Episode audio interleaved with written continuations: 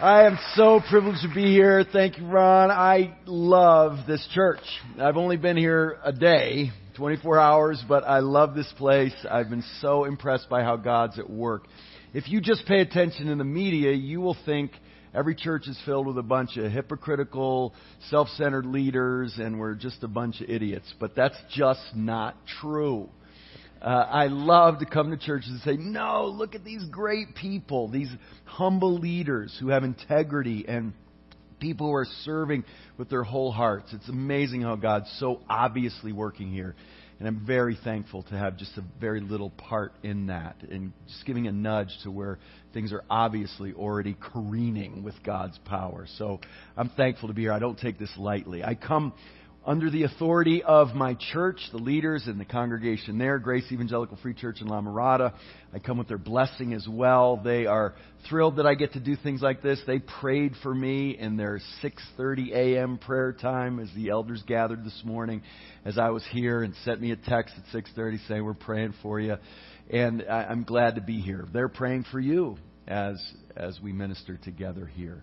I'm also here representing my family I live with on a daily basis, in addition to my church family. That's my amazing wife, Donna, who I love dearly. We met in high school, and she's brilliant and beautiful and wise and good and patient. And Caroline, we, we uh, were married for 18 years before we had any children. And in eight years, we acquired, in, in seven years, we acquired four children, all who only spoke Chinese and we're older and had had hard lives before that. And we are so grateful that God's now made us a family of six. Caroline, standing in the middle, turns 16 next week. So please pray for me. Um, and she's beautiful, and I'm terrified. And uh, no, I'm really not. God is so good, and she's an amazing girl. We had set, we had a sweet 16 birthday party for her uh, Friday night before I flew out the next morning to come here, and she said, "Daddy, I don't want just my friends. I want the families in our life to be here." And so 75 people came over Friday night. And uh, and it was wonderful. It was just a wonderful time. And then Paige over my right shoulder is actually with me. She's at, in the, with the youth group right now. She loves hang out with her dad. She'll get up and go to early prayer time with me, and and so Paige is my traveling partner uh, this weekend, and she's here, and she's delightful and filled with enthusiasm and energy. And then Sam, in your lower left, is a ten-year-old, funny, handsome, amazing boy He's from the same orphanage as my girls. The social worker called and said, We've got a boy who was adopted a year ago from the same orphanage as your girls in Taiwan, and the family's giving him up after a year. So will you take him?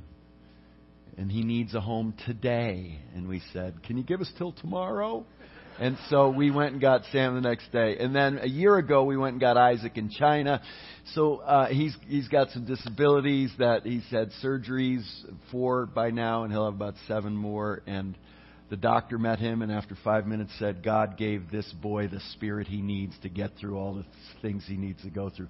But he's hilarious and joyful, and he does push ups. And every push up, he'll say, Strong for China, strong for China and we're trying to get him to switch to strong for Jesus, but we haven't haven't done it yet.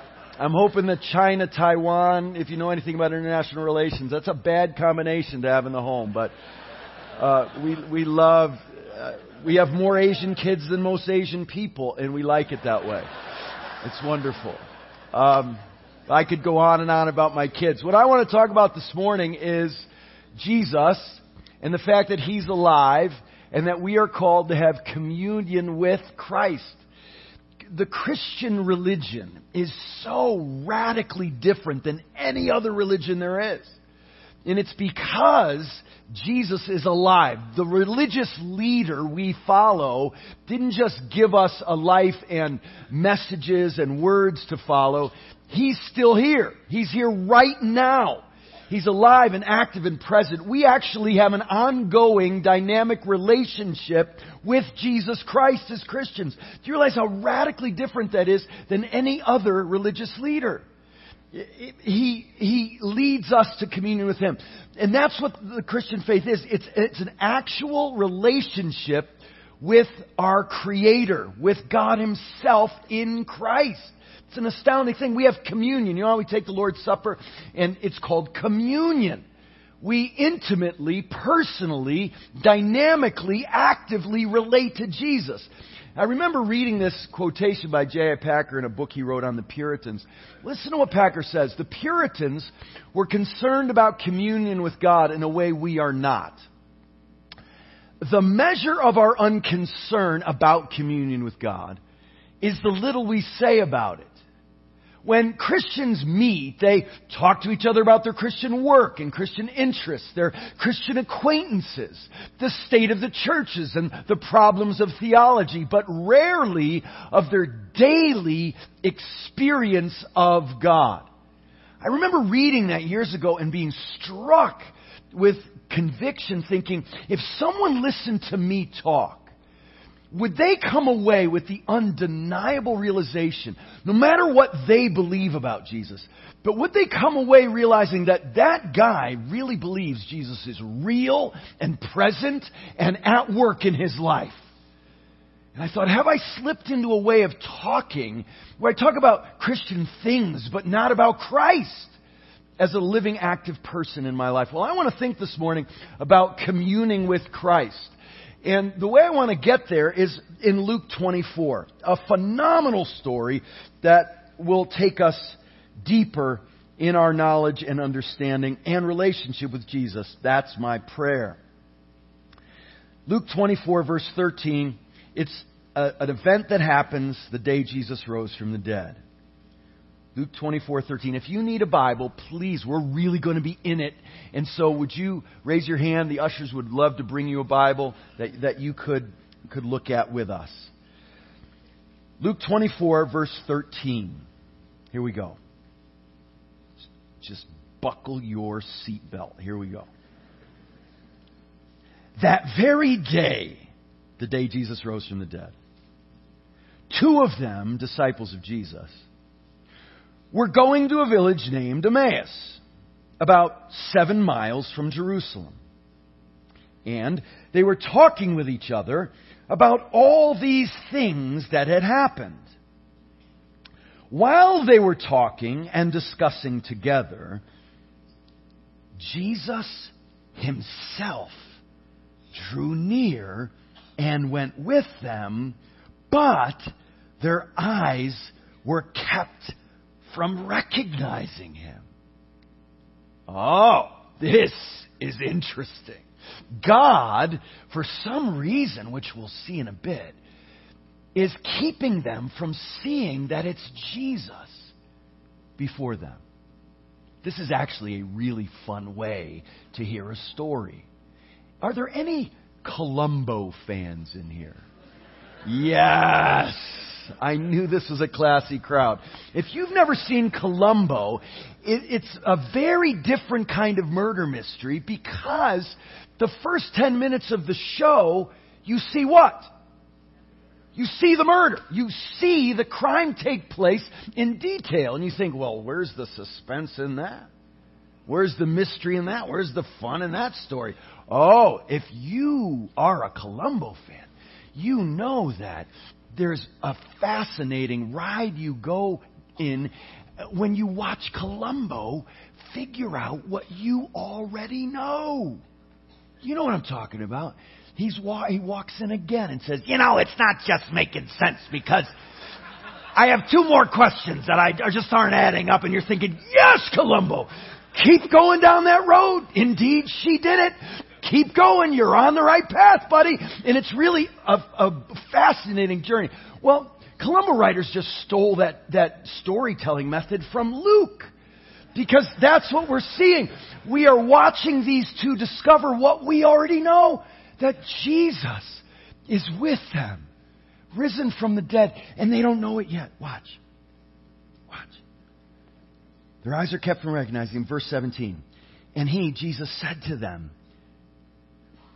what is this conversation you're holding with each other as you walk? And they stood still, looking sad.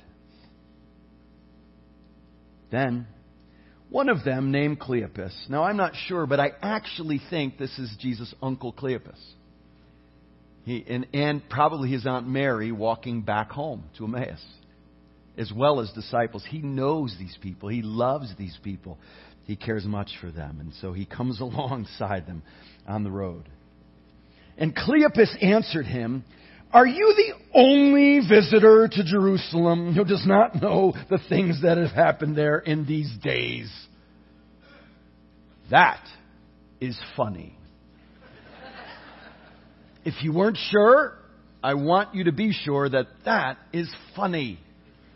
The Bible's mostly serious, but sometimes it's very funny. And I think Luke is probably the funniest author in the Bible. And this is one of his funny moments. What Cleopas is saying to Jesus is, in the Greek, it's, duh! Uh, what do you live under a rock? You need to get out more. Are you the only one in Jerusalem who doesn't know about Jesus? And he's talking to Jesus. Yes. We get in interesting situations as humans, don't we? And Jesus just keeps it going right down that road. Watch verse 19. And he said to them, What things? That's funny, but it's more than funny. It's kind. It's patient. It's good ministry. When you struggle, when you're sad, when you're filled with doubt, when you're confused, the best thing you can do is go back to the beginning. When a student or someone in my church will come and, and they're, they're just in a, a rough time, I will often say, Tell me how you came to Christ in the beginning. Tell me how He's worked in your life. We're forgetful people. And it's good maybe to go all the way back to six years old or 15 at a camp or, or 20 at a church or in rehab at 30. Where, wherever it was, remind yourself how he met you and cared for you and loved you. He says, What things? Rehearse them one more time. It's not because Jesus doesn't know the things that had happened to him, it's because he's so kind. And as a good minister says, Say it one more time. Recount these things for your own heart one more time. Give testimony to what you've seen and what you've heard and how He met you and how He changed you. We need to be that for each other and call that out of each other. And that's what Jesus is doing here. He's being so wonderfully kind. He says, What things? And they said to him, Concerning Jesus of Nazareth, a man who was a prophet, mighty in deed and word before God and all the people and how our chief priests and rulers delivered him up to be condemned to death and crucified. But we had hoped that he was the one to redeem Israel. We need to pause there and notice the tense of their hope. You remember grammar when you first learned grammar? Every verb has a tense past, present, or future tense. What is the tense of their hope? Past. They don't have hope right now. But the fact is, every reason for hope they could ever need is right there with them. Jesus is with them. The hopes and fears of all the years were met in him that night, and he is here now in this morning and was with them on that morning. Jesus is here. Our hope is present tense. Never let your hope slip into past tense. Make sure it's present tense with radical implications for the future. Always be filled with hope. Jesus is here. He'll never leave you, never forsake you. He's here. Their ha- hope is past tense. But what else happens? We had hoped he was the one to redeem Israel. Verse 21. Yes, and besides all this, it's now the third day since these things happened. Moreover, some of our women of our company amazed us. They were at the tomb early in the morning, and when they did not find his body, they came back saying they had even seen a vision of angels who said that he was alive. Some of those who were with us went to the tomb and found it just as the women had said, but him they did not see.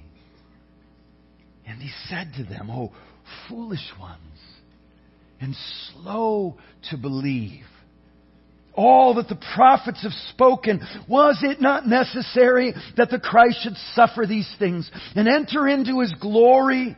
And then listen to this sermon. And beginning with Moses and all the prophets, he interpreted them in all the scriptures, the things concerning himself. Oh, what a sermon that must have been.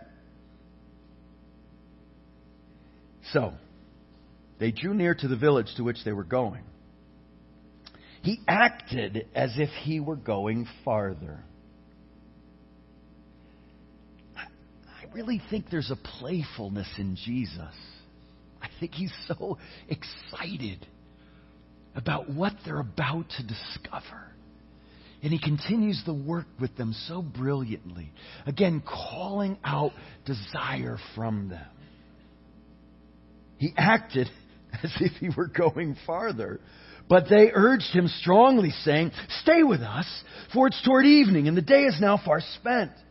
So he went in to stay with them. And then they sit down at the dinner table, friends. And watch what happens. He sat down with them. Verse 30. When he was at table with them, he took the bread and blessed, lifted it up, and broke it, and gave it to them. And then, maybe because they remembered the Last Supper, where Jesus did those very things of taking the bread and blessing it and breaking it and giving it, maybe they saw the nail scars in his hands. But most certainly because the Holy Spirit decided now's the time and their eyes were opened and they recognized him. And he vanished from their sight. Come on, this is a great story. This is just awesome. I love this story. It's so good. Now, you would think at this moment they would say, It's she. Where'd you go? What? No way! Come back! Oh, we were with him the whole time. He shows himself and poof, he's gone. What kind of revelation is that? Hey! They'd be mad. They weren't. Listen, they're just so satisfied and fulfilled and exulting in the revelation. They said to each other, verse 32, Did not our hearts burn within us while he talked to us on the road, while he opened to us the scriptures? And they rose that same hour and, listen to these words, returned to Jerusalem. Oh, do you get this scene here? Do you see what's happening? They're heading back home in discouragement, in despondence, and fear, and confusion, and disappointment. Heads hung, heading home in defeat. Jesus dies on a cross. They meet Jesus in his resurrected power and they turn and they head back to Jerusalem, leaving behind their despair and discouragement and hopelessness. And filled with hope and emboldened with courage, they head back to the place of challenge, to the place of persecution, to the place of difficulty, because they're filled with hope that the resurrection has given them. They head back to Jerusalem. Don't miss that image of turning back leaving their disappointment behind and heading back in hope to the place of difficulty. Walking into it with confidence. And they do that. And they walk into the room. Watch. They head back to Jerusalem. And they found the eleven halfway through 33.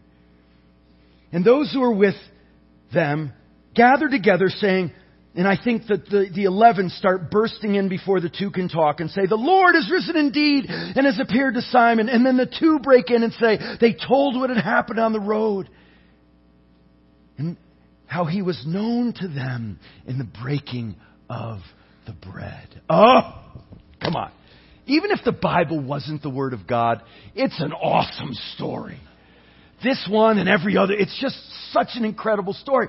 And there it is. The first thing we need to draw from this great story is the fact that we serve a risen Savior. A living God. I, started off by saying this, that Christianity is a relationship with a living God, a risen Savior. He's alive and will be forevermore. Do you realize how this distinguishes Jesus from every other religious leader there ever is? No matter who it is, Muhammad, or Buddha, or Gandhi, or Confucius, or Oprah, or whatever religious leader you may be thinking of, they're all dead and she will be. And Jesus isn't. He's risen from the dead, and this is the center point of his ministry for us. It wasn't enough for him to die for us. I mean, uh, faithful, faithful soldiers die for each other. They die for people. They'll dive on a grenade in selfless sacrifice. Charlie was, uh, was telling me about his time in Vietnam, and there's courage, but you know what? That's not enough for us. Even that sort of amazing courage and self-sacrifice won't take care of our sins. It, it won't solve our problem of ultimate death. We needed Jesus to rise from the dead. He, needed to do that for us. And He did. It's not just the resurrection, something to put in our creeds. It's a power that should invade our lives. If you're a believer this morning who's turned from the way home of despair and turned toward the place of challenge and following Jesus in new life, you have the same power that raised Jesus from the dead at work in you. That's true of the believer. You now have new life in Christ. And although you may die physically in this life, you'll never die spiritually and you'll be resurrected physically one day to live forevermore following in Jesus' wake in His resurrection. Oh, the resurrection is God's stamp of approval on Jesus' perfect life and perfect sacrifice. And resurrection brings power and confirmation that it all worked. It was all true. It was all real. Our security, our confidence in, is in that resurrection. But I want you to notice actually how Luke ends his gospel. He doesn't end it with the resurrection, he ends it with what we call the ascension. Verse 50. Then he led them out as far as Bethany. And lifting up his hands, he blessed them. While he blessed them, he parted from them and was carried up into heaven. And they worshiped him. Don't minimize the importance of that. We worship Jesus this morning, but for good monotheistic Jews who believe there is only one God, for them to come to realize that this one God is now eternally expressed as Father, Son, and Spirit, so that they worship the Son, Jesus, their fishing buddy. That's awesome. That, that's just incredible. And so Uh, so they worship him and return to Jerusalem with great joy and continually in the temple blessing God. So the resurrection happens and then the ascension happens. Luke ends his gospel this way and he begins the book of Acts this way with the ascension. With Jesus ascending in their midst. It's a greatly neglected doctrine that I neglected for years. But do you realize how important the ascension is? It's God showing us three very important things about Jesus. So he ascends in their midst into the heavens and is now seated at the right hand of God in the place of power and prestige and authority, ruling and reigning. And so the first thing we have affirmed about Jesus' resurrection then in the ascension is that his ascension eh, shows us the resurrection's forever. Jesus is the only person who's ever risen from the dead, right? People in the Old Testament did. Uh, people on the day on, on Good Friday did. Jesus rose Lazarus from the dead. And guess what? They're all dead. Now, can you imagine being Lazarus' family at funeral part two?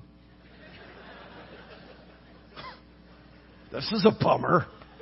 It's bad enough to have to do it once. Uh, it feels like a deja vu. Well, actually, it did happen before. Not Jesus. He had one funeral, never to have another. He lives forever. The ascension shows us that. That he ascended. He didn't just ride off into the sunset to die again. Two, it shows us that, shows us that this humanity that the eternal Son took to himself is a permanent thing. He's human. He didn't just borrow humanity, borrow the keys to humanity and take it for a spin. No, he became permanently united in a human nature to us. And so his ministry for us goes on. It's not like, humanity's not like the fuselage of the space shuttle that comes off as he goes back into heaven. No, he endures in his human nature and human body even, representing us right now and forever. Paul says there's one mediator between God and man, the man, Christ Jesus, present tense. He's human. It's been said it will be a human hand that flings open the gates of heaven for you. It needs to be. He's our mediator. He's our advocate before the judge, presenting case, the case from the evidence of his life, not yours. And that's great news. And the last thing the ascension assures us of is that he's coming back. See, it's a very important doctrine. I have a, fr- a Hispanic friend. His name is Chon. And one day I asked him, after knowing him for quite a while, hey, is Chon your given name or a nickname? He said, it's a nickname for people who have my given name. I said, what's your given name? And he said, oh, it's Ascension. And I said, like, the Ascension? You're named after the Ascension? And he said, Yeah, why? And he's backing up, sort of afraid of me. And I'm, I'm saying, Yeah. And I preached that little sermon I just did to him right in my backyard. And I say, The Ascension. You're named after the Ascension. That's an important doctrine. I mean, come on. Don't you love Hispanic people? I mean, what, uh, other people name their kids after people in the Bible Rebecca, Abraham. But Hispanic people, like my next door neighbor, her maiden name was Esperanza de la Cruz. Hope of the cross. You have a better name than that. Right? I mean, why, white people name their, their kids after people in the Bible. Hispanic people name their kids after entire doctrines in the Bible. I mean, that's fantastic. The ascension deserves naming your kid after. Because it assures that Jesus is alive, He's ruling and reigning now, and He's coming back. And He's human forever. Here's what else I want you to notice. We know Christ according to the scriptures. I mean, think about this. Jesus shows up on the scene, and he wants to reveal himself to his discouraged friends and maybe family members. And no doubt he's excited and, and, eagerly wanting to do this, but he's so brilliant in how he does it. So differently than I would have. Did you notice how he does it? Look at verse 27. Beginning with Moses and all the prophets, he interpreted them in all the scriptures the things concerning himself. And then, as we saw, when they reflect back on this experience, they say what in verse 32? Did not our hearts burn with us while he talked to us on the road, while he opened to us the scriptures? And look at verse 44. When he appears to the rest of the disciples, he says, These are my words I spoke to you while I was still with you, that everything written about me in the law of Moses and the prophets and Psalms must be fulfilled. Then he opened their minds to understand the scriptures. Think about that. Look at Jesus' method of revealing himself to them. It's nothing like I would have done it. If I had discouraged, hopeless friends that I wanted to encourage with this truth, I would not have a Bible study. Do you know what I would do? I would come sprinting down that road to Emmaus, saying, Wait, I'm alive! Don't be sad, I'm alive. No, I would have appeared right in front of them and said, I'm alive! Yay! Look! And if they, you don't believe it, do you? They, they don't believe it. Watch, stones to bread. Let's go find a blind man. We'll heal him. No, I'll just make you blind. And I'll heal you. Uh, and I'll kill you and raise you to life. I'll show you the glory I had on the Mount of Transfiguration. Bow!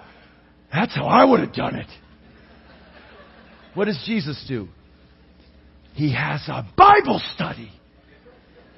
That's amazing. The risen Lord of the universe decides the best way to reveal himself to them is the way he will reveal himself to them after he ascends and the way all his followers will meet him as well for millennia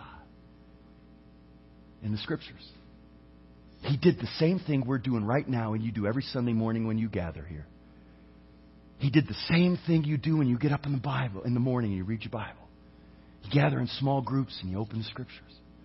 Isn't that so encouraging to stay at it even when it seems boring or hard to understand or tedious? You stay at it because Jesus himself used Bible study as the method of knowing him even when he was right there with him.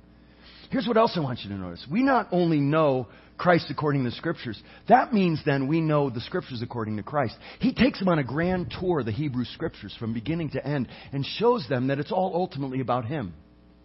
That's amazing. And so that means we have a, a way of understanding the Bible that's Christ centered, Christ focused, Christ pointing.